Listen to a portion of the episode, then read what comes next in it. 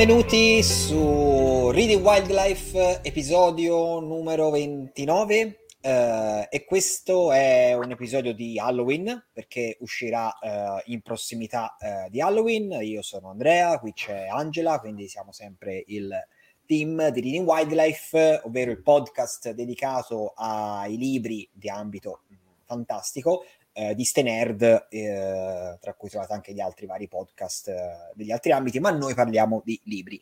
E in quanto puntata di Halloween, a grande richiesta di, di chi? Di, di noi che abbiamo pensato, perché, abbia, perché abbiamo dichiarato che sarebbe stata una puntata a tema Halloween l'altra volta e quindi ci siamo dovuti in qualche modo inventare qualcosa che fosse vagamente assimilabile all'Halloween perché l'anno scorso avevamo fatto una cosa tipo i libri, I che, libri che ci hanno spaventato.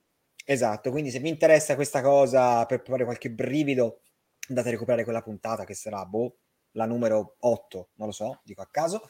Mentre per la puntata 29 eh, parleremo di eh, mostri, eh, ovvero appunto mh, storie in cui ci sono dei mostri, ma non semplicemente, vabbè, la, il mostro lo trovate in qualunque ehm, average romanzo uh, di avventura. Noi invece parleremo di eh, libri che sono raccontati dalla prospettiva del mostro.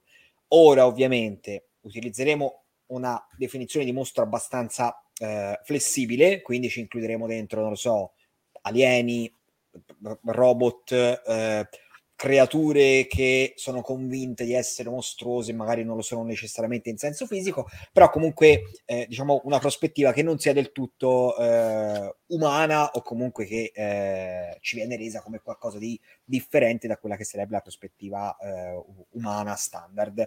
E quindi parleremo un po' di questi anche perché ehm, è magari un approccio un po' più interessante che può essere riservato all'interno della appunto nella narrativa fantastica, speculativa, ci permette di fare questo tipo di cose che magari in un, eh, non so, in un thriller eh, normale, in un giallo, chiaramente è una cosa che è preclusa perché in un giallo i mostri non ci sono e tantomeno ci può essere la prospettiva del mostro. Quindi parleremo un po' di questi titoli, faremo qualche esempio anche in vari generi, quindi dalla fantascienza al fantasy all'horror eh, e quindi daremo qualche spunto se vi interessa leggere qualcosa eh, che dia una prospettiva un po' diversa e che parta appunto da quelli che sono quelli che normalmente sono i mostri delle storie. Quindi partirei dai super classici, giusto? Sì, allora io mh, per questo episodio, cioè quando Andrea mi ha detto parliamo di mostri io fel- ero felicissima perché negli ultimi tempi mi sono un po' eh, lanciata nella theory eh, per quanto riguarda la mostruosità. Eh, questo perché sto aspettando, così faccio subito la pubblicità a libro che avrei voluto già leggere ma che ancora non è uscito, sto aspettando Mo- Mostrumana di Francesca Giro e Gaetano Pagano che sta per uscire per FQ, dovrebbe uscire intorno ad Halloween, eh, che è appunto un saggio sulle figure mostruose della letteratura che nasce come podcast, che devo ammettere è anche un podcast che io seguo e che nel momento in cui mi è stato chiesto facciamo Reading Wildlife, io pensavo a quello e a quanto fosse irraggiungibile e infatti ci siamo buttati a fare tutta un'altra cosa dove chiacchieriamo perché, perché non sarei stata in grado di perché siamo umili. siamo, um- siamo, estremamente umili e soprattutto non, non, abbiamo gli effetti speciali che hanno a Monstro Umana perché comparto proprio audio fantastico. Quindi dopo il momento fangirl Um, è un, un, periodo in cui per un motivo o per un altro mi trovo a leggere della teoria che parla di mostri e prima di iniziare con ovviamente Frankenstein, perché dove altro possiamo andare a parare, volevo presentare così la definizione di uh, mostruosità che dà uh, Rosy Braidotti in Madri Mostri Macchine, di cui mi sa che avevo già parlato perché l'ho letto poco tempo fa sì. e quindi c'era nel cosa stiamo leggendo ehm, che parla di quella che è la teoria psicanalitica femminista, secondo cui i mostri sono creature met- metamorfiche, metamorfiche niente persa stasera, che svolgono una funzione di specchio caleidoscopico e ci rendono consapevoli della mutazione che stiamo vivendo in questa fase post-nucleare, post-industriale, post-moderna e post-umana.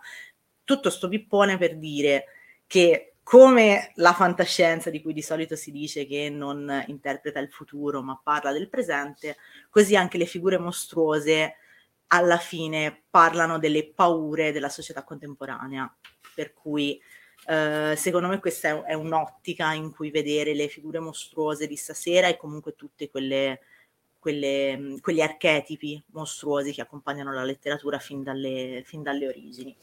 Um, che poi, quindi... se vogliamo parlare di definizioni, volendo fare anche proprio un'etimologia di mostro, questa cosa la so perché l'avevo studiata per un articolo di un po' di tempo fa, è, de- deriva proprio da m- mostrare, da mo- cioè mo- mo- ora non mi chiedete, sì esatto, ora la, la, la, parola latina non la so, penso che sia appunto monstrum, che sarebbe appunto la, la cosa che viene messa in evidenza, quindi appunto eh, c'è comunque un collegamento tra il mettere, cioè tra il mostrare qualcosa e il, e il, modo in cui il mostro in generale è qualcosa che mostra o mette in mostra qualcosa. Più o meno una cosa del genere, non me la ricordo di preciso, però adesso lo sapete, andatelo a cercare e lo potete vedere meglio.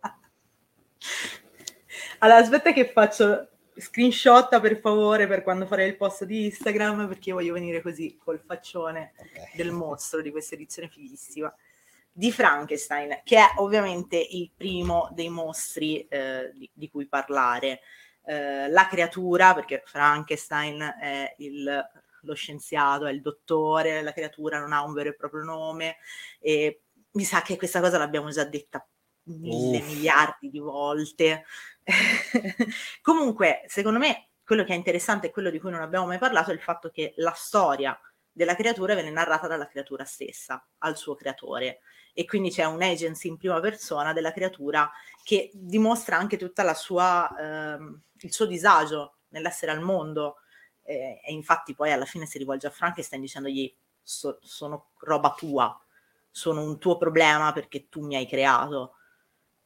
Questo poi ovviamente eh, come dire, ne, nell'interpretazione classica va a riflettersi su quella che è la storia personale di, di, Mary Shelley, sul fatto che quando lei ha scritto a 19 anni Frankenstein aveva già eh, subito dei lutti, aveva già par- messo al mondo una bambina che poi, che poi era morta dopo, dopo, poco e questo è uno poi de- dei traumi da cui è scaturito Frankenstein. Quindi, vabbè, questo diciamo era l'esempio primario, anche perché l'abbiamo detto probabilmente tante altre volte, ma Frankenstein è considerato, secondo alcuni, il punto di origine proprio della fantascienza, ovvero di una prima eh, narrazione consapevole di qualcosa di eh, plausibilmente, cioè un processo plausibile scientificamente per le conoscenze de- dell'epoca che porta, diciamo, a, a delle eh, conseguenze che poi vengono esplorate nel corso della narrazione. Quindi, insomma, meno male Frankenstein ci si... Cioè, c'è una ragione per cui mettiamo sempre Frankenstein eh, qua e là quando capita, perché appunto ha un ruolo importante in questo caso, quindi ci, ci doveva essere per forza. Sì, ma peraltro uno dei motivi è anche perché mi piace bullarmi del fatto che il primo romanzo di fantascienza sia stato scritto da una donna.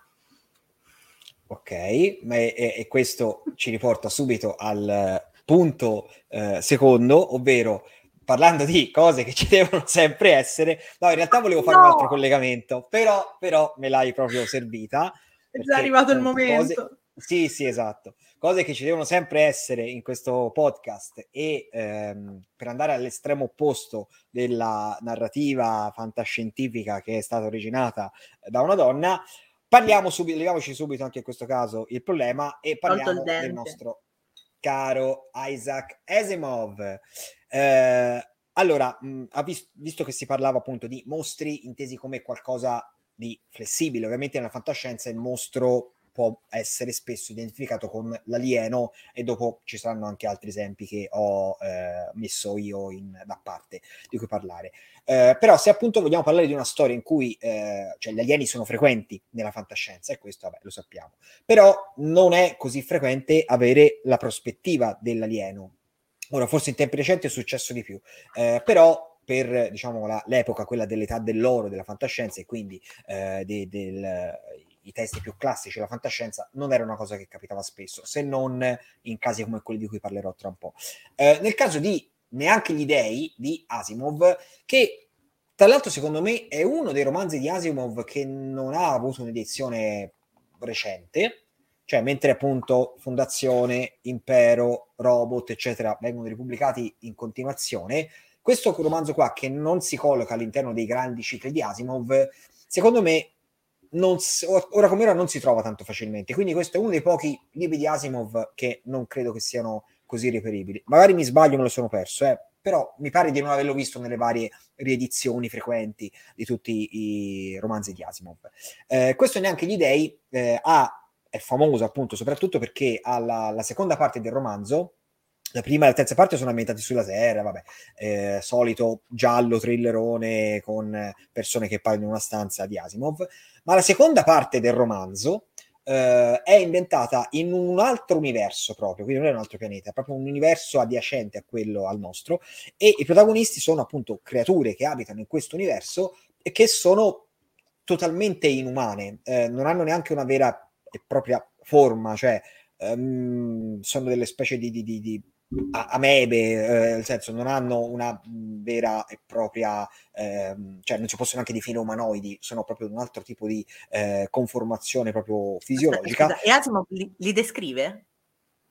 Li descrive abbastanza, ma ne descrive abbastanza anche proprio...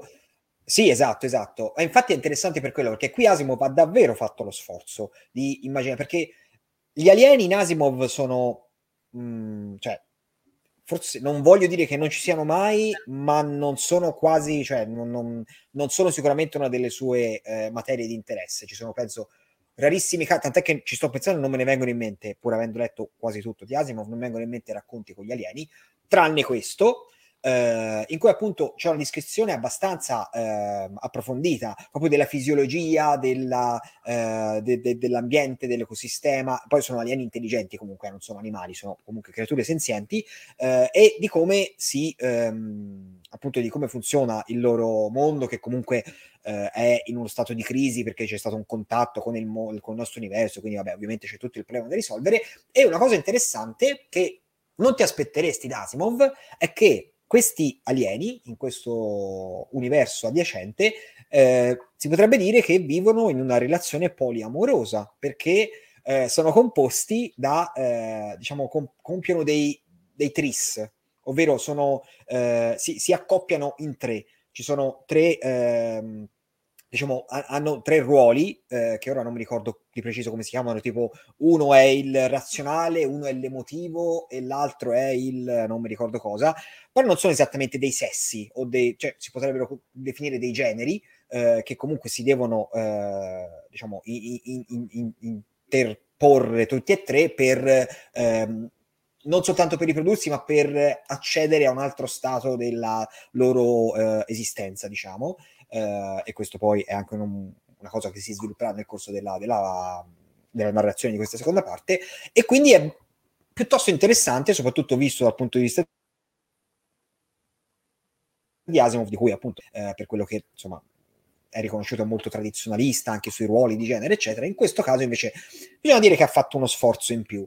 E la cosa curiosa è che tutta questa storia nasce dal fatto che lui aveva sentito, non so se una conferenza, da qualche parte, un, uh, un, un, qualcuno parlare, non so se un autore di fantascienza o un tizio random, parlare di un elemento della tavola periodica detto a caso tipo plutonio 280, che ovviamente non potrebbe esistere per quello che è la fisica del nostro universo, ma lui ha voluto eh, diciamo, elaborare su questa idea e dire come sarebbe un universo in cui esiste il plutonio 280, ha senso parlare di questa cosa, e quindi tutto questo universo e anche il modo in cui interagisce con il nostro universo deriva da quello, eh, da quello spunto iniziale del plutonio con un numero atomico eh, assurdo. Eh, e quindi il modo in cui lui ha costruito questa cosa, il modo in cui in, in, il mondo di queste creature, che tra l'altro non mi ricordo come si chiamano, ora che ci penso, ma forse non hanno neanche un nome perché loro appunto sono eh, le, le, creature che abitano il loro universo, quindi non è che si definiscono se stesse in un modo particolare eh, e quindi ci ha dato una prospettiva piuttosto curiosa, soprattutto considerando il tipo, eh, l'epoca in cui questo romanzo è uscito e l'autore dalla cui penna è uscito, da cui non ci si aspettano in genere cose del genere. Quindi appunto, secondo me questo in effetti è uno dei romanzi più interessanti di Asimov. Non farò esempi dei robot di Asimov, perché i robot di Asimov in realtà non sono creature eh, che hanno un modo di pensare diverso, sono semplicemente delle macchine logiche e quindi non hanno diciamo una collocazione interessante all'interno del discorso che stiamo facendo ora che è quello della prospettiva di un eh, appunto di, di un mostro comunque di una creatura diversa da quella umana. Quindi checkpoint Asimov. Posso. Guarda, Prego. se non l'avesse scritto Asimov, forse l'avrei letto. Però Allora, la terza parte eh, Ecco. è riconosciuta come piuttosto, eh, b- insomma, fa perdere molto No. il fascino del libro e Benissimo. anzi finisce poi con i due protagonisti che alla fine mh, scopano, eh, perché insomma alla- deve essere Ah, il così. finale di Dan proprio- Brown!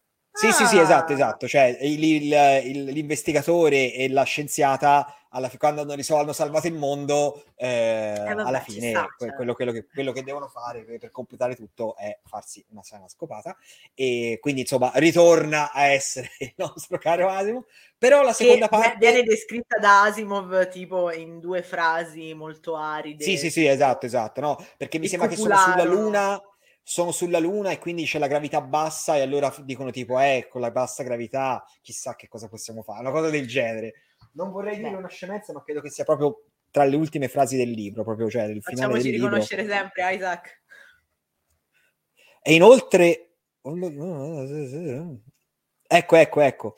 Eh, già che siamo in tema, riprese lei, è meglio il sesso dell'acrobazia. Sono d'accordo anche in questo. Inoltre potresti cercare di imparare. Lui annuì e disse sottovoce, se vuoi insegnarmi, con esitazione fece un passo verso di lei, Selene non si mosse e lui smise di esitare. Quindi questo... No, aspetta, scusa, Selene e lei, cioè lei si chiama Selene, Sì. stanno sulla Luna. Eh sì, esatto. Io non voglio esatto. sapere nient'altro, basta, va bene. è andato- ho, bi- ho bisogno di, co- come dire, di... Basta, tiro fuori l'artiglieria pesante. Dai, dai, subito. Mi gioco la carta Shirley Jackson. Eh, no, allora, perché, perché Mary Cat è qua?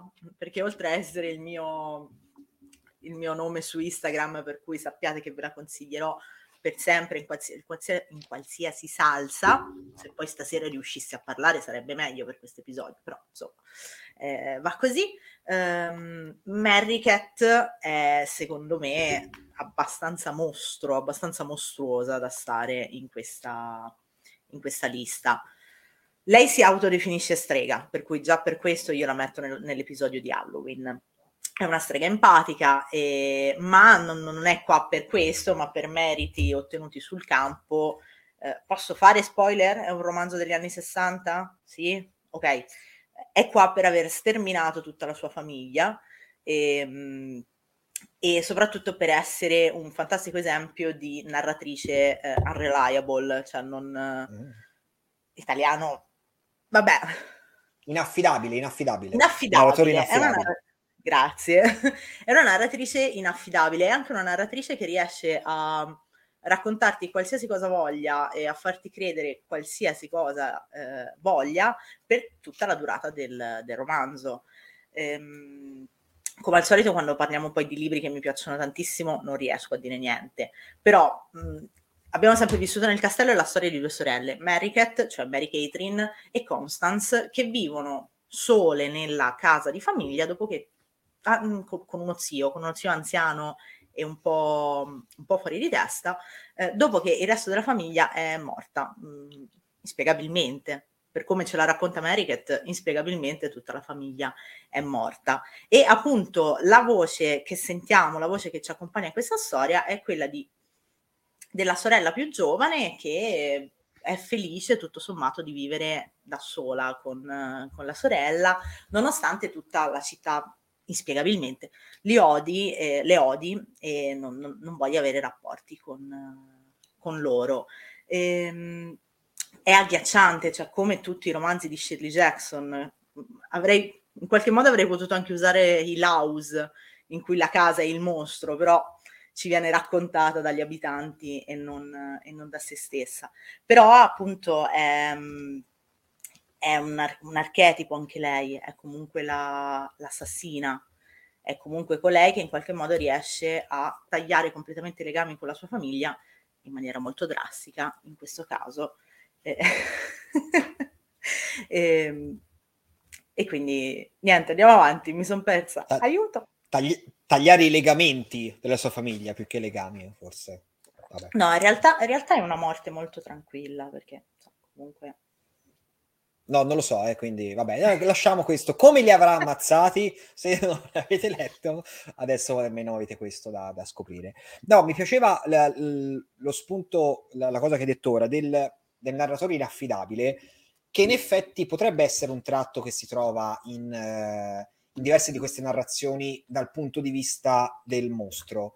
E forse anzi è la cosa che forse ci, ci può affascinare di più, perché appunto il... Um, il mostro che narra è quello appunto che magari ci dà una prospettiva che non conosciamo, che non ci aspettiamo e di cui forse non ci fidiamo del tutto. Perché mi viene in mente anche, per esempio, anche Frankenstein, no? Ok, noi le, le, vediamo quello che lui dice e quello che lui pensa di se stesso, però, l, cioè Frankenstein il mostro, ovviamente, la creatura di Frankenstein, eh, però ci si può comunque chiedere se il modo in cui lui vede se stesso e il, eh, diciamo anche il, il, il, diritto che avanza eh, rispetto al suo creatore, rispetto al mondo che lo circonda, se sia davvero eh, legittimo. Perché appunto, per esempio, mi ricordo, ora io l'ho letto, credo, 25 anni fa forse, quindi lo dovrei un po' rinfrescare probabilmente, però mi ricordo appunto il fatto che lui dica, eh, eh questa è una cosa che si è vista anche in tanti film, in tanti adattamenti, che lui chieda al, eh, a, al dottore di dargli una compagna,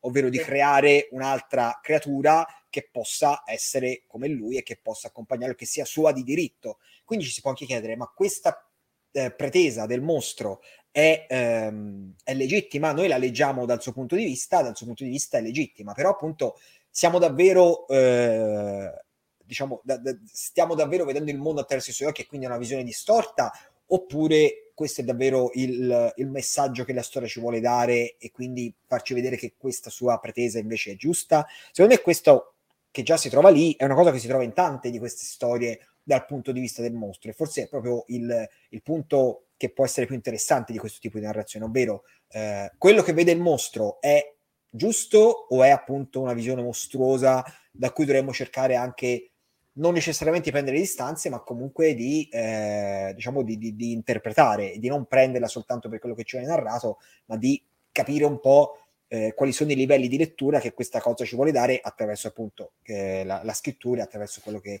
eh, lo scrittore ci vuole dire. Quindi questa secondo me, ora lo, lo, mi è venuto in mente ora, però potrebbe essere una chiave di interpretazione un po' di tutto il discorso, a mio avviso. Mi sono venute in mente d- due cose a partire da questo tuo discorso. Una è un libro che ho letto poco tempo fa, che si chiama Mostri in terapia, de- del saggiatore, non mi ricordo assolutamente l'autrice, mm. che è un divertissement, niente di più, in cui ci sono quattro personaggi della letteratura gotica che vanno a fare psicanalisi.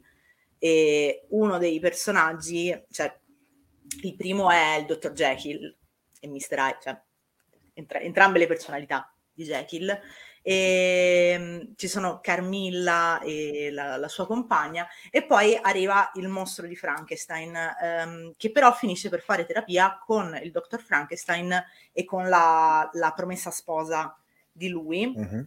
Per cui c'è questa seduta che diventa proprio terapia familiare in cui eh, vengono messe in evidenza tutti quelli che sono i traumi delle varie figure.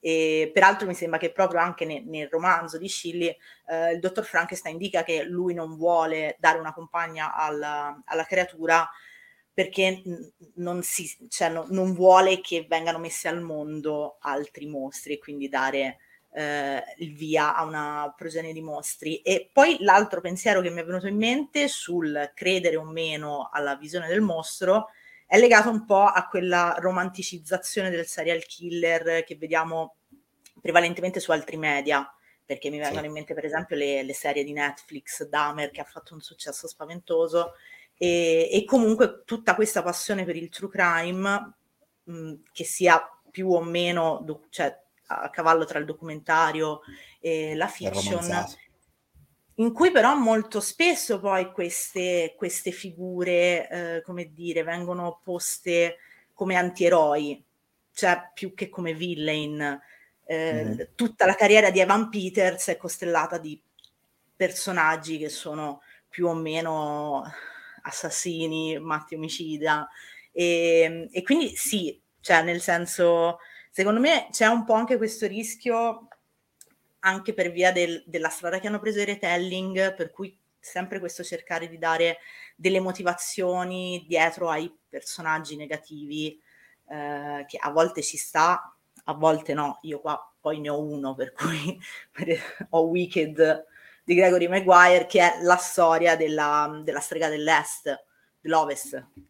Io una, vabbè, niente, di Oz, la strega, okay.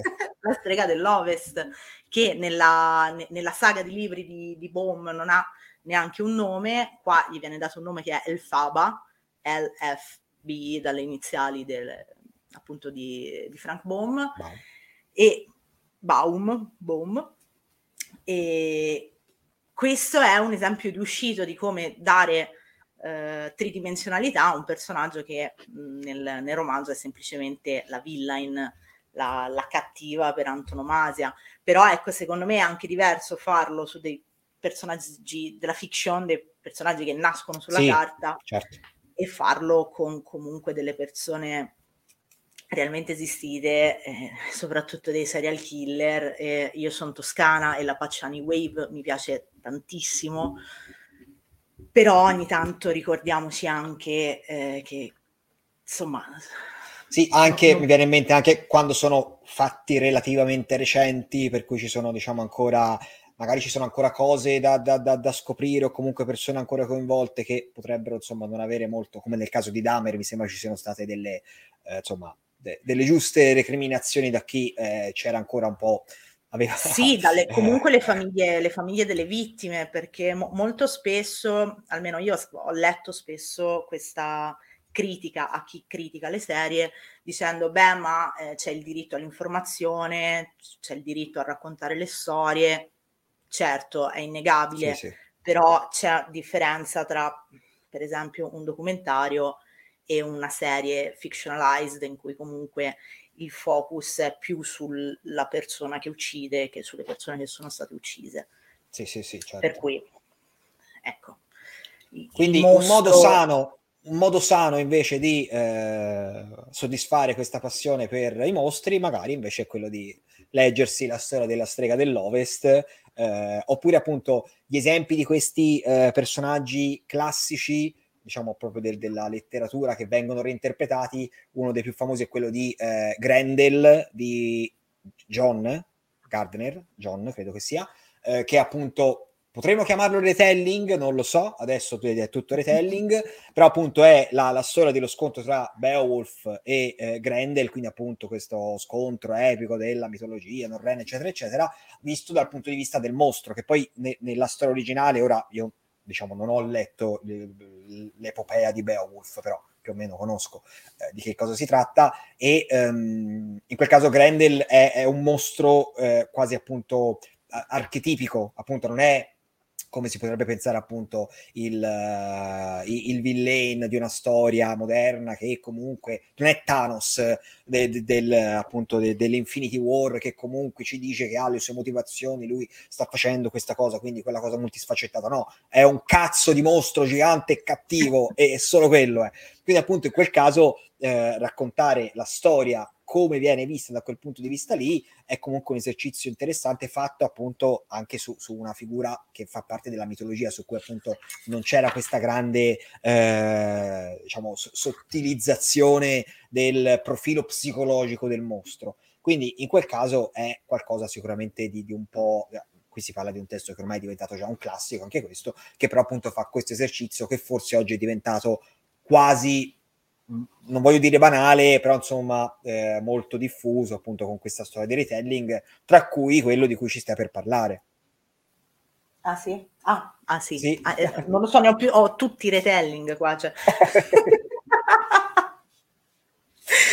no, credo tu intendessi questo, che è Melis di Heather Walter, tradotto da Silvia Costantino, appena uscito per Mondadori, eh, che è un retelling saffico della Bella addormentata nel bosco, in cui eh, quella che conosciamo come Malefica, eh, qua si chiama Alice, Melis, Alice. Uh, clever. Eh? Che è una, una grazia oscura. diciamo che mh, qua viene ripreso un po' il sistema delle, delle fate, delle fate madrine, ognuna con la sua col, col suo apporto, ognuna con le sue specialità, eh, la, le grazie oscure sono ovviamente le portatrici della, della magia nera, eh, quelle, cioè quel tipo di fata che ha maledetto eh, Aurora, quindi l'ultima della stirpe, della stirpe reale. Eh, no, non Alice in particolare, ma de- delle sue, insomma, delle grazie oscure come lei.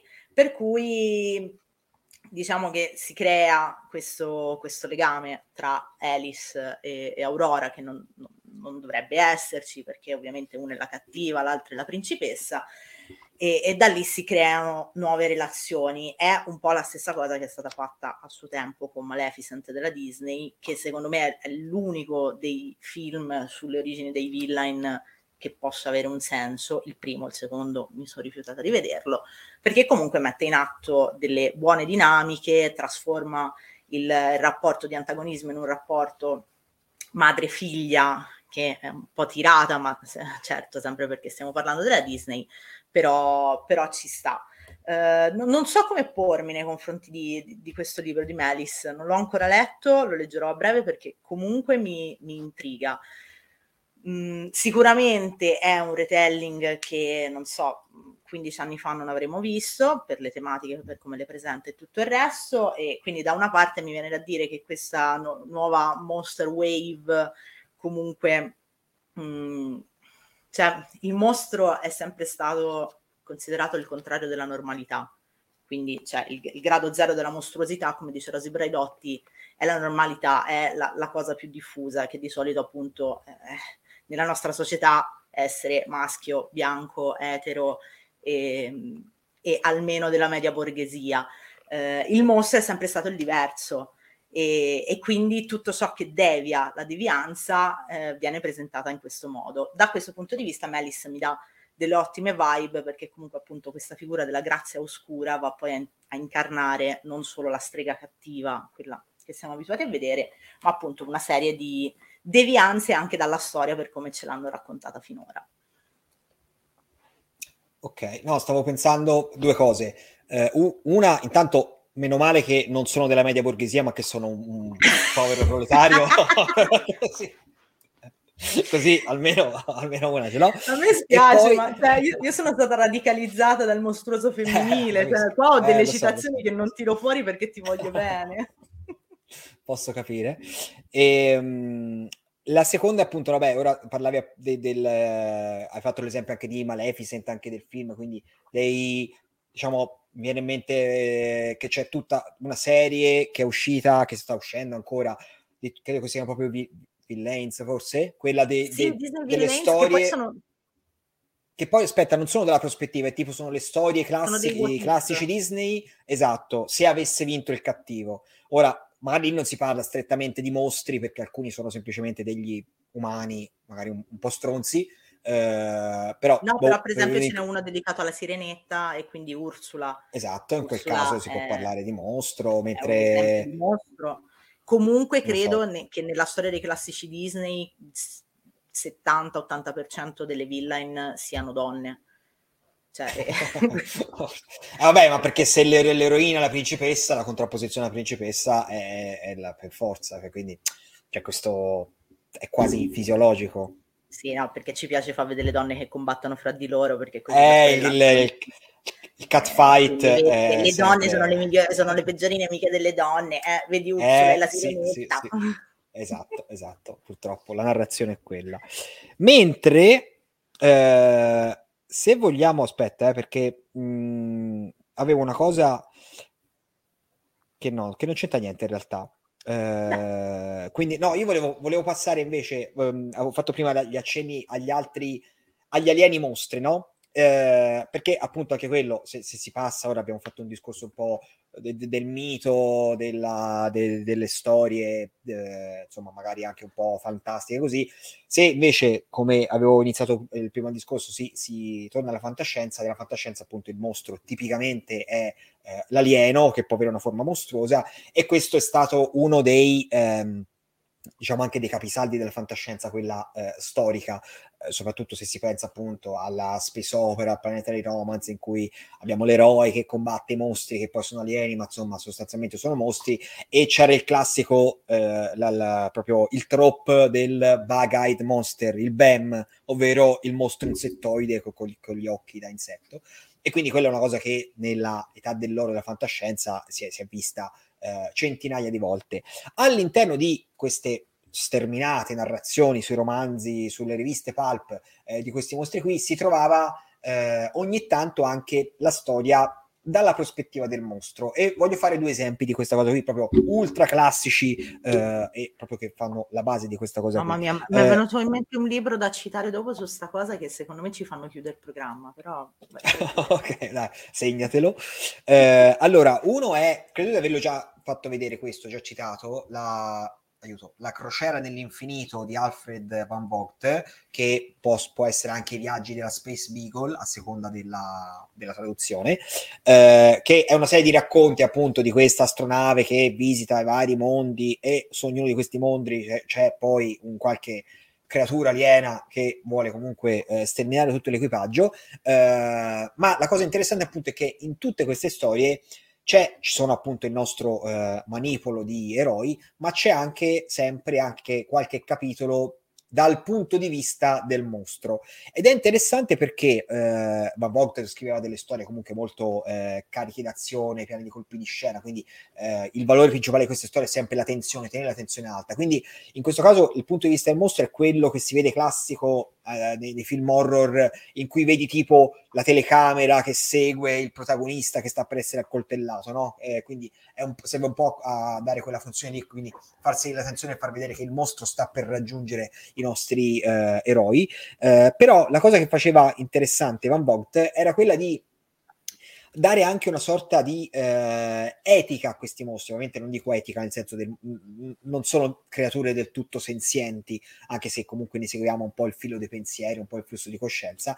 Però appunto capiamo eh, che questi mostri, ad esempio, il, nel, nel, racconto più... Ehm, famoso di tutta questa serie qua che è il distruttore nero che lo si può considerare un po' il, la storia da cui poi è nato un po' il concetto di Alien, tutto il film, eh, che c'è appunto questa creatura che vuole cacciare gli umani che sono entrati nel, nel, suo terreno, non perché appunto per questioni territoriali o perché si deve nutrire o perché, ma semplicemente perché ha bisogno del, dell'essenza, de, de, cioè è soltanto una creatura che consuma tutte le essenze intorno a sé e proprio ne percepisce la, la forza, il valore, come se vedesse un, diciamo, tipo un qualcosa che, che brilla e di cui ha bisogno e quindi appunto è, è, qualcosa comunque di abbastanza inedito rispetto a quella che è un po' la concezione del mostro che ti, ti mangia perché sei, perché ti, deve mangiare o soltanto perché vuole uccidere quello che ha davanti. In questo caso c'era appunto una motivazione quasi eh, f- fisiologica profonda, è proprio un bisogno profondo a cui questa creatura e anche altre successive rispondono e, e devono, insomma, devono soddisfare. E qualcosa di simile lo fa anche eh, John Campbell, eh, uno dei grandi curatori della fantascienza e che sicuramente anche influenzato Van Vogt nella sua, eh, insomma, nella sua creazione di quelle storie, perché era l'editor di, eh, mi ricordo se Amazing Stories o comunque una delle grandi riviste pulp eh, su cui sono cresciuti tanti autori classici della fantascienza, ehm, e il suo racconto storico Hugo's There, che in italiano di solito è La cosa da un altro mondo, e fa più o meno la stessa cosa e questa è la storia cui, da cui si è basato poi eh, per il film la, la cosa dell'altro mondo, eh, ma anche la cosa, quello che conosciamo tutti di Carpenter, eh, il film appunto con gli scienziati che sono in Antartide, c'è il mostro mutaforma, eccetera. Eh, nel eh, nel film non si vede tanto questa cosa, ma nel racconto originale di Campbell eh, ci sono dei capitoli in cui vediamo appunto il, eh, anche il mostro quindi la cosa in questo caso, eh, che, che, che, si muove e che vede gli umani dal suo punto di vista. E però è una cosa diciamo abbastanza limitata. Però eh, questo, l- la cosa di, di, di, Campbell e o Carpenter eh, è stata poi espansa in un racconto più recente di Peter Watts che eh, volevo vedere di che anno era, vabbè questo è del 2012 quindi potrà essere di qualche anno prima, eh, si trova su un numero di robot, il numero non si vede qui, numero 65, ehm, un racconto che si intitola Le cose eh, e che secondo me è molto interessante perché appunto è, un, è, è come se fosse proprio il retelling del, di La Cosa, visto tutto dal punto di vista della cosa. E secondo me molto, questo a me era piaciuto molto perché davvero qui ci dà una prospettiva davvero aliena su, sul mondo perché si intitola Le cose perché eh, questo mostro che se conoscete il film se avete visto quello è appunto un mostro mutaforma che tende ad assorbire le altre creature ehm, e appunto non ha una sua forma definita non ha una sua essenza eh, diciamo di, di, di cui um, riconosce i confini e quindi eh, ha difficoltà a capire il fatto che le altre creature che sono poi gli umani che sono in questa stazione eh, abbiano invece de, de, de, vogliono preservare la loro essenza, la loro identità e unità. Per lui, appunto, quindi è così estraneo il concetto che ci siano delle cose, cose diverse, cose separate, e questa contrapposizione tra la cosa che eh, ritiene di essere appunto il, eh, essendo quello il suo mondo e quindi ritiene che quella sia la dimensione normale di, di vivere dell'universo non capisce il linguaggio e la natura delle cose che sono gli umani che invece stanno cercando poi di difendersi e di ucciderla. E quindi, secondo me, questo è, è uno dei retelling, se possiamo definirlo così, eh, dal punto di vista del mostro, davvero azzeccato, perché poi, se appunto lo confrontiamo con quello che sappiamo, soprattutto dal film, che è molto famoso, riusciamo a vedere davvero una prospettiva diversa e secondo me è molto interessante e eh, mi piaceva appunto fare questa contrapposizione, che secondo me è il modo efficace in cui si dovrebbe portare proprio il punto di vista del mostro. Ecco, mi, viene da dire che quando eh, noi esponenti del maledetto politicamente corretto diciamo che è importante che tutte le soggettività possano raccontare le proprie storie, possano narrare dal loro punto di vista, è un po' per il motivo de, della cosa e delle cose, eh, cioè qua, quando hai modo di spiegarti, quando hai modo di portare la, il tuo punto di vista, diciamo che diventa anche più facile mh, generare empatia negli altri e far capire appunto ciò, ciò che vivi tu. Ecco. E, ehm, detta questa, adesso mi sono aperta, abbiate empatia e ricordatevi che io comunque ero adolescente in quegli anni terribili tra il 2000 e il 2010 perché con questa storia degli alieni poi la parola alieno di per sé significa altro, per cui insomma, eh, mi è venuto in mente il pe- meno, pe- meno, peggiore dei romanzi di Stephanie Meyer, Meyer eh, l'ospite. Di... l'ospite, che io ti giuro ho adorato. Io quando l'ho letto la prima volta ero giovane, adolescente, ancora non avevo letto Asimov, che comunque non ho letto neanche dopo, eh, però mi è piaciuto tantissimo, proprio perché riesce a, a, a, darti questo punto di vista, peraltro duplice, perché là c'è la, la protagonista che ha dentro di sé eh, l'ospite. Il vagabondo si chiama? Come? De, de, il vagabondo si chiama l'ospite, mi sembra? No, com'era? Uh, oddio, questo cioè, l'ho letto veramente. veramente. Ah, perché la, vabbè, perché... non mi ricordo. Sì.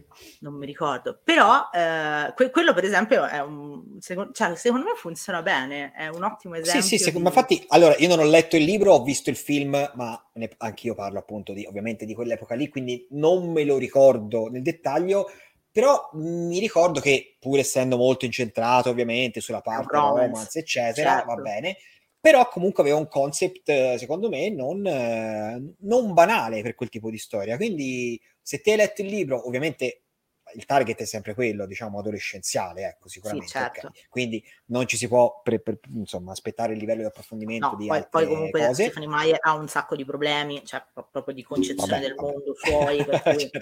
la, la, prendiamo con le pinze. Però, però, però ecco. E da questo, dall'aggancio di, de, de, perché io penso al film, mi ricordo che sì. più o meno nella stessa epoca uscì anche il film eh, Warm Bodies, che non, sì. eh, che non so però se era basato era so basato, basato sul romanzo, romanzo, che ho ovviamente okay. letto perché sia mai che me ne faccio sfuggire uno. e anche quello secondo me non è, era molto leggero, era anche abbastanza diciamo umoristico, mi verrebbe da dire, però secondo me anche lì il concept non era male perché comunque lì era l- gli zombie visti dal punto di vista degli zombie, di un mondo che ormai ha avuto un'invasione zombie incontenibile eh, e anche vabbè, cioè, lì ci sono gli zombie che si innamorano e vabbè. Però ecco, sì, anche quello era non curioso. Era male poi, poi, c'è il finale tipo The Power of Love, questa onda sì, di, sì, di sì, amore che scaturisce dal bacio e che trasforma tutti di nuovo in esseri esatto, umani. Esatto. insomma, Vabbè. mi sembra un po'... Però sì, beh, era il fantastico periodo in cui eh, tutto diventava romantico e tutto diventava sexy, vampiri, zombie, licantropi, fantasmi. Mm. E, però appunto rimanendo sugli zombie che sono un altro mostro classico proprio de, de, del Monsterverse eh, mi, mi, viene in mente di citarne altre due. C'è un racconto di ehm, Claude Lalumière, eh, uh-huh. che si trova in, in, un'antologia di future fiction, che l'antologia credo che sia altre persone, e il racconto è il trattamento etico della carne, che racconta appunto di un mondo eh, che anche qui ormai è stato, diciamo, c'è stata un'apocalisse zombie, ma gli zombie ormai sono appunto la, la, la, gli abitanti principali del pianeta e gli zombie allevano gli umani perché hanno bisogno degli umani per mangiarli. E quindi c'è a- anche una sorta di appunto movimento per il trattamento etico degli umani eh, come se fossero appunto i nostri ed è narrato cioè, la voce è del, dal punto zombie. Di, esatto, degli zombie e appunto di, di, di zombie, eh, ora non mi ricordo, è scritto proprio tipo in forma di articoli, proprio di zombie attivisti che eh, vogliono comunque che la, la, carne, nel senso gli umani, vengano trattati in modo degno perché comunque sono quelli che meritano comunque la loro dignità, eccetera. Quindi questo è, è un altro, è fatto appunto questo in modo un po' parodistico, un po' satirico sicuramente, però comunque è carino. E un'altra storia simile eh, che parla di zombie, eh, in un certo senso, anche se non vengono mai chiamati in, questi, in questo modo, è eh, La ragazza che sapeva troppo, o The Girl with All the Gifts, a seconda di, di, della traduzione, di cui c'è stato anche il film, eh, che appunto è narrato dal punto di vista di, possiamo chiamarlo zombie, perché sono zombie fungini, zombie derivati dal, dall'infezione tipo quella del cordyceps, che come sapete bene è il fungo, quello che infesta le formiche, le fa, eh, insomma, vabbè, la, la, sapete la storia. Um, però Trauma, quelle cose... Storia esatto, da quando si è scoperta ha dato origine a centinaia poi di, di, interpretazioni. Questa è una di quelle forse più famose, ma la cosa interessante è qui che oltre a essere uno zombie è anche una bambina. Quindi appunto è una... Uh, e, la cosa interessante è che all'inizio della storia uh, è una bambina, di cui ora mi sfugge il nome, uh, forse perché ha a che fare con Pandora anche il titolo, quindi non so se si chiama qualcosa del genere, vabbè, ora non me lo ricordo. E um, il la cosa appunto è che all'inizio della storia lei e altri come lei fanno, diciamo, vivono in un istituto che cerca tipo di, di, di educarli, di studiarli e quindi loro vivono in un mondo eh, appunto molto contenuto, eh, molto sotto controllo, in cui gli umani ancora sopravvissuti, quelli che stanno cercando di resistere a questa eh, invasione, eh, cercano appunto di, di capire come, eh, come eliminarli sostanzialmente, però loro non ne hanno la percezione, loro sono bambini normali che ragionano come bambini e che non sanno neanche di essere, diciamo, eh, figli di questa infestazione. E quindi appunto qui c'è il, il doppio punto di vista, perché è il punto di vista di un mostro che non sa di essere un mostro in un certo senso rispetto agli umani con cui ha a che fare e da cui cerca magari anche un, un rapporto normale. Poi sono bambini, quindi magari hanno degli insegnanti per cui hanno rispetto, per cui eh, hanno anche dei sentimenti, però da cui vengono trattati in, modo eh, diciamo eh, da, da, da, mostro. E quindi qui lo scarto è anche doppio e mh, secondo me nel romanzo si sente molto di più rispetto a poi la resa che è stata fatta nel film e secondo me appunto è abbastanza, abbastanza interessante partendo da una tematica quella dello zombie che comunque quella è stata affrontata in insomma centinaia e centinaia di volte di cui forse è rimasto poco da raccontare ma in questo caso mi pare che sia stato fatto un esercizio valido ma è rimasto poco da raccontare, non lo so, perché comunque è, è una delle figure che più si presta a essere metafora. Sì, sì, beh, certo, certo. Cioè, un paio d'anni fa è uscito per codice edizioni Febbre di Lingma, che poi in originale Severance, quando è uscita la serie io pensavo fosse tratta dal romanzo, ero esaltatissima, invece è tutta un'altra cosa. fuori di testa anche quello. E, e, secondo me lì è, è, molto giocato in chiave millennial, eh, però gli zombie funzionano sempre bene, soprattutto sì, sì, certo. commerciale. Il valore allegorico dello zombie poi fu, te lo certo, puoi giocare purtroppo sempre. nel 2022 ancora ci portiamo avanti The Walking Dead per qualche strano motivo, però quello insomma è un problema della AMC. Ehm, Ragazzine, mostri, istituti, la mia ultima eh, proposta di stasera è Medusa di Martin Desjardins. Eh, eh, allora, la ragazza, la protagonista si chiama Medusa perché mh, in maniera un po' alla Cenerentola questo nome le viene dato dalle sorelle, eh, pensando alle meduse, le meduse animali. Però c'è tutta una si, si gioca questo, su questo doppio binario perché comunque c'è tutta un, questa ragazza ha un problema agli occhi che non viene mai spiegato, eh, viene sempre descritto attraverso l'orrore e lo schifo delle persone che per errore eh, la, la, vedono in faccia, la vedono negli occhi, per cui questa ragazzina inizia a portare i capelli davanti al viso e a camminare a testa bassa. Eh, le sorelle dicono che sembra una medusa dopo essere state all'acquario. Eh, questa ragazza viene portata in un istituto proprio perché la famiglia ha così tanto ribrezzo di lei da non volerla in casa. E, e, questo è il punto in cui sono arrivata oggi pomeriggio perché l'ho iniziata a leggere oggi pomeriggio, però è veramente una delle scritture più gotiche che abbia, che abbia, che abbia letto ne, negli ultimi anni. È un romanzo contemporaneo, è stato pubblicato l'anno scorso da, da Alter Ego, però c'è veramente tutto quello schifo del, del corpo femminile che comunque è un trope dell'horror dai tempi di Carrie e, ehm, e, ancora prima, e qua mi gioco la citazione di Ju- Jude Ellison, Sally Doyle, che dice un mostro è un corpo che avrebbe dovuto essere sottomesso, ma che è diventato una smisurata minaccia. Un mostro è una donna che si è sottratta al controllo. Anche i cani si sottraggono al controllo a un certo punto. E, e questo è, cioè questa è la storia proprio di una ragazza che sta diventando donna e del, del ribrezzo che fa alle persone intorno a lei. Eh, è, stata un, è, stata una scoperta abbastanza, insomma, sconvolgente, proprio fresca fresca. Eh, stavo pensando, ah, il, io avevo, mi ero segnato gli altri titoli perché appunto quando facciamo queste, eh, insomma, que- questi temi trasversali l'idea è quella di dare un po' una panoramica di vari, insomma, di vari generi, varie cose. Ora, ovviamente, come ben sapete, io sono abbastanza ferrato eh, e conoscitore dell'ambito della fantascienza speculativa, eccetera. Meno, molto meno nel fantasy, soprattutto il fantasy classico. Però ho detto, vabbè, però qualche spunto anche nel fantasy ci sarà di questa roba. E quindi ammetto che me lo sono andato a cercare, perché voglio dire, eh, dai, diamo anche qualcosa perché magari chi segue vuole avere anche qualche spunto in questo senso, in quell'ambito lì. Quindi ho, ho trovato tre cose secondo me interessanti e carine che magari qualcuno conosce, qualcuno no, però le voglio suggerire giusto perché mi sembra insomma in linea con l'argomento. E perché ho trovato appunto un filone che è quello delle creature mitologiche, cioè no, mitologiche, delle creature classiche del fantasy, quindi appunto quelle che si trovano in tutte le storie, in tutti i film e in tutte le campagne di Dungeons and Dragons, eh, che appunto sappiamo ci sono i, insomma, gli elfi, i nani, gli hobbit, gli halfling, eh, e poi ci sono comunque quelle che sono creature di solito considerate eh, mostruose, cioè i nemici. Quindi dopo i ratti, eh, che sono il primo nemico che trovi, a un certo punto arrivi a trovare i goblin, gli orchi e i gin.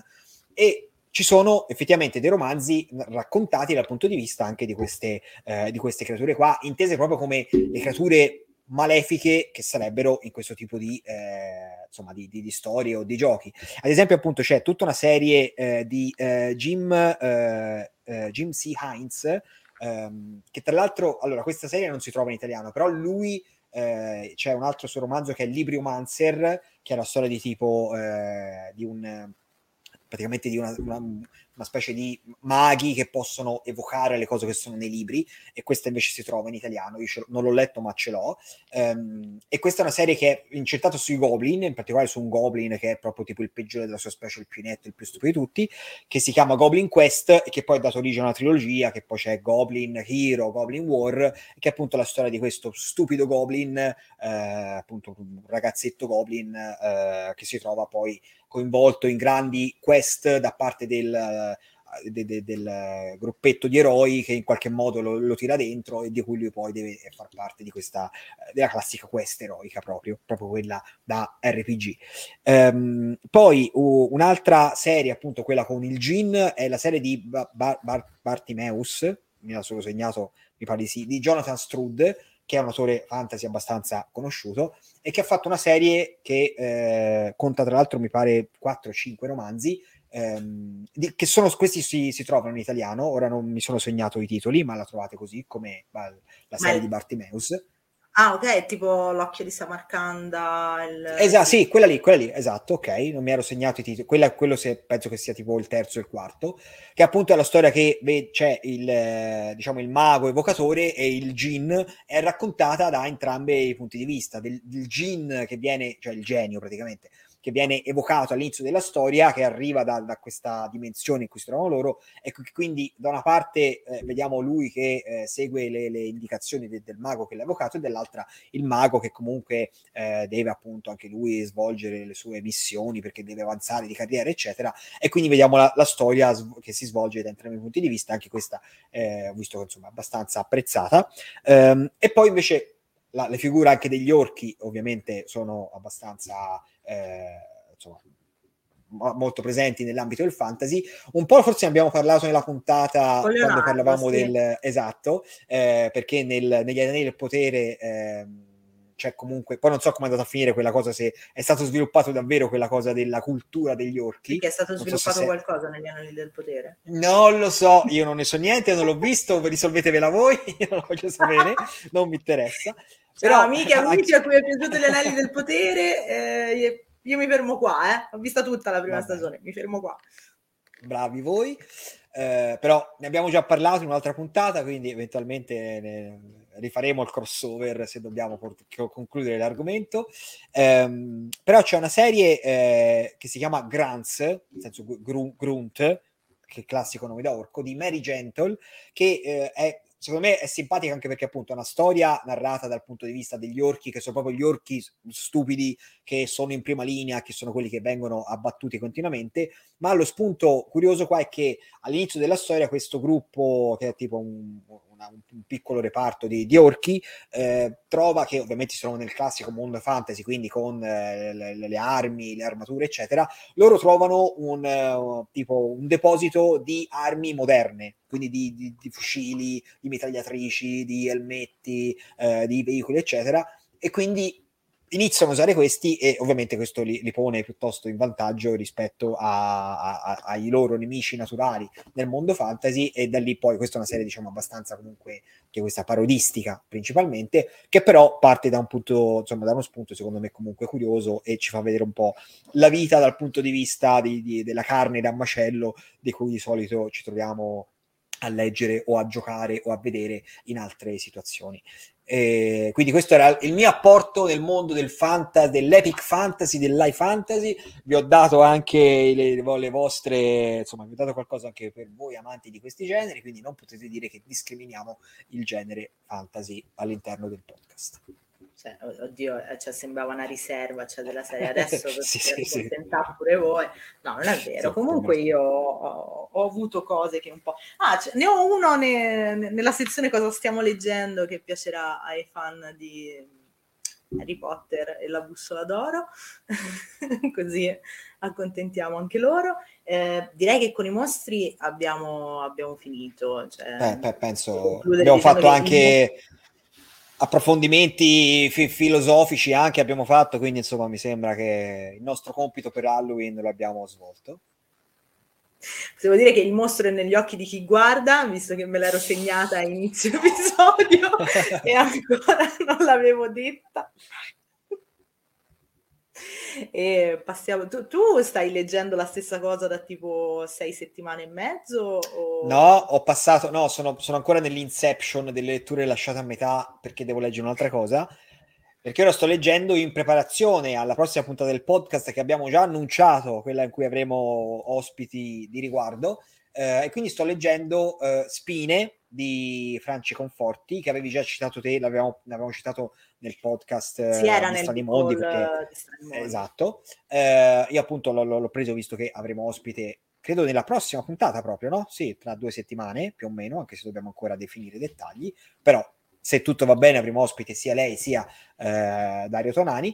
Eh, quindi sto leggendo adesso questo, sono a un poco meno di metà, che ehm, diciamo una storia che potremmo definire biopunk, molto bio, perché il prefisso bio ricorre eh, in maniera abbastanza pesante, eh, appunto in questo mondo, cioè su, sulla Terra, che si svolge sulla Terra, ma in, in, un'epoca in cui comunque l'umanità si è diffusa anche eh, nello spazio e su altri pianeti, ehm, e si è anche differenziata in varie, diciamo, sottospecie. Ci sono gli umani diciamo originali che si chiamano eh, nativi, che sono quelli diciamo, no, non potenziati, umani geneticamente, semplici umani, e poi ci sono invece gli evoluti che sono umani che invece attraverso l'ingegneria genetica si sono sviluppati in altre direzioni, anche se per il momento sono stati solo citati, non sono ancora apparsi in scena, quindi non, non so bene quali caratteristiche e poteri abbiano, però si capisce insomma che sono una razza, eh, anzi una specie superiore che quasi non si mescola agli umani normali, eh, e c'è diciamo tutto un... Eh,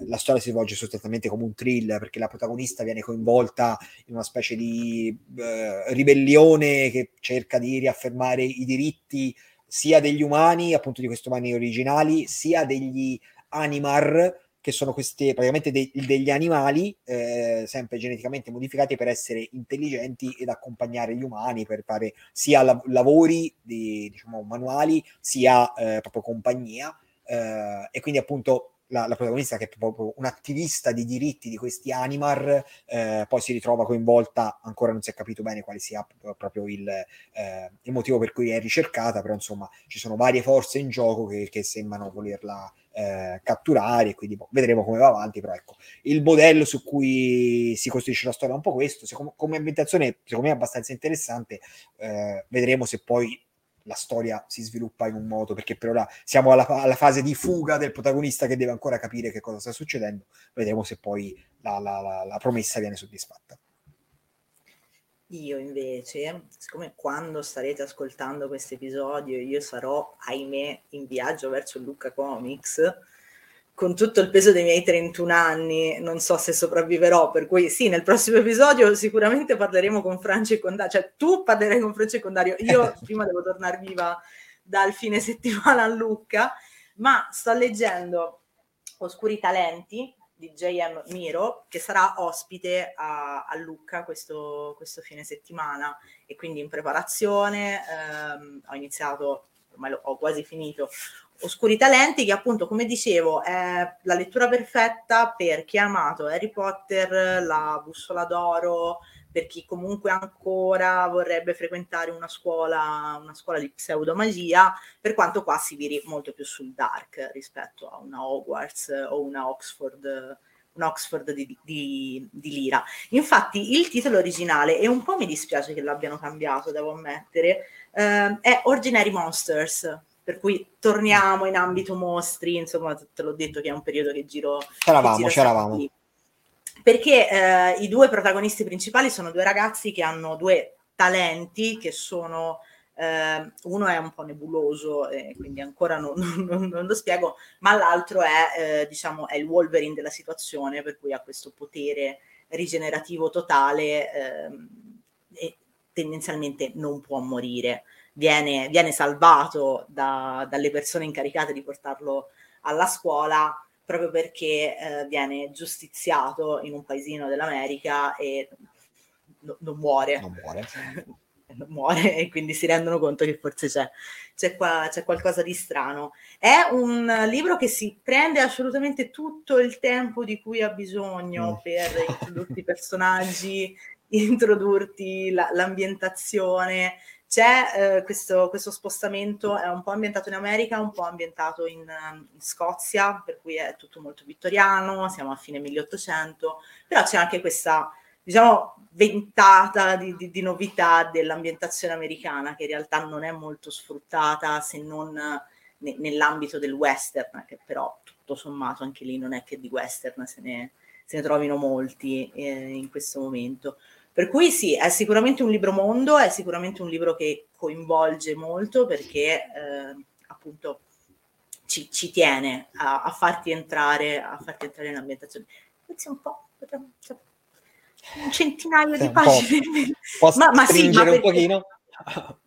ma perché oltre a essere vecchia non ho tempo per leggere, per cui preferirei stare sotto le 700 pagine. Però per il target che ha, che secondo me non è proprio un target young adult, ma non è neanche la, la trentenne come me, eh, è, ha, ha, moltissimo potenziale, non vedo l'ora appunto di, di, sentire come ne parlerà l'autore, perché si sente che c'è molto dentro, c'è molta filosofia, c'è molto pensiero sul mostro.